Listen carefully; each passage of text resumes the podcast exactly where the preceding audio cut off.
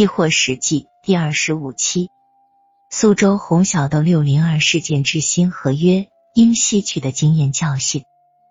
回顾几年的红小豆期货交易，本人认为新合约应认真解决好如下问题。第一，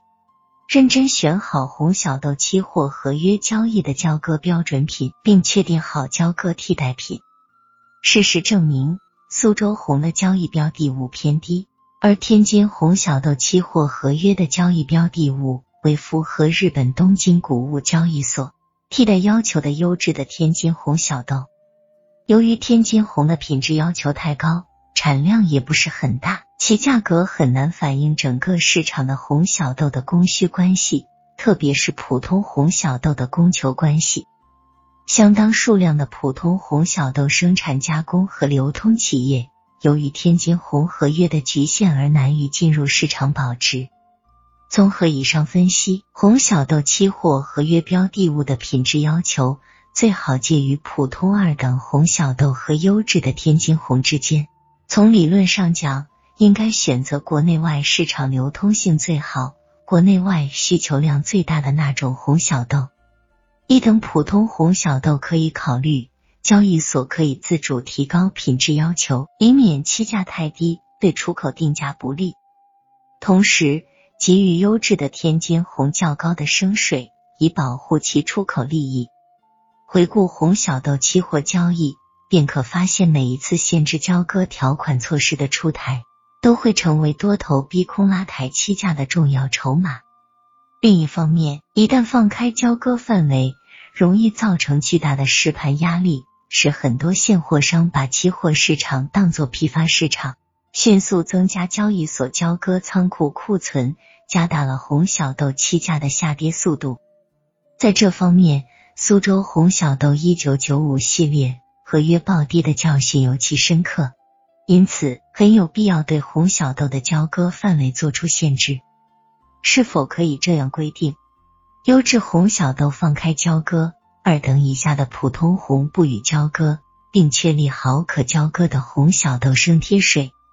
在这方面，天交所进行过有益的探索，其农产品工业化思路可以借鉴，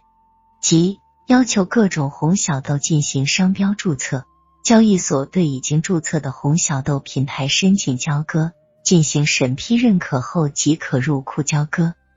如果红小豆交割品牌登记制度能够贯彻执行，将是解决如何确定可交割的红小豆的范围的好办法。但操作难度较大，难点是如何能够保证各种注册品牌的红小豆的权威性和公正性，并得到外国进口商的认可。第二，交易所应该加强对红小豆期货交易的监管，交易规则不宜朝令夕改。红小豆期货交易多次发生多逼空，与其小品种的特性固然有关，但与交易所监管不力，在合约进行中频频出台相关政策也有很大的关系。红小豆期货是个小品种是不争的事实，但东京谷物交易所的红小豆期货交易为什么运作得如此规范呢？国内同是小品种的绿豆期货也一直运作得比较规范，因此很有必要借鉴东京谷物交易所的监管经验。当期价出现异动变化时，交易所应及早出台措施，避免事态的严重恶化。在这方面，政商所监管能力值得肯定。今后红小豆期货交易将在政商所上市交易，我们有理由相信红小豆期货交易明天会更好。第三，进一步发挥红小豆期市的功能，努力把红小豆期货品种办成与东京谷物交易所红小豆期货相抗衡的投资品种。此外，基于在多逼空事件中，很多企业在参与期市套期保值操作过程中，经常面临爆仓的经验教训，很有必要对套期保值者采取一些保护性措施，对套期保值者适当降低交易保证金，努力提高套期保值操作技巧，提高其抗风险的能力。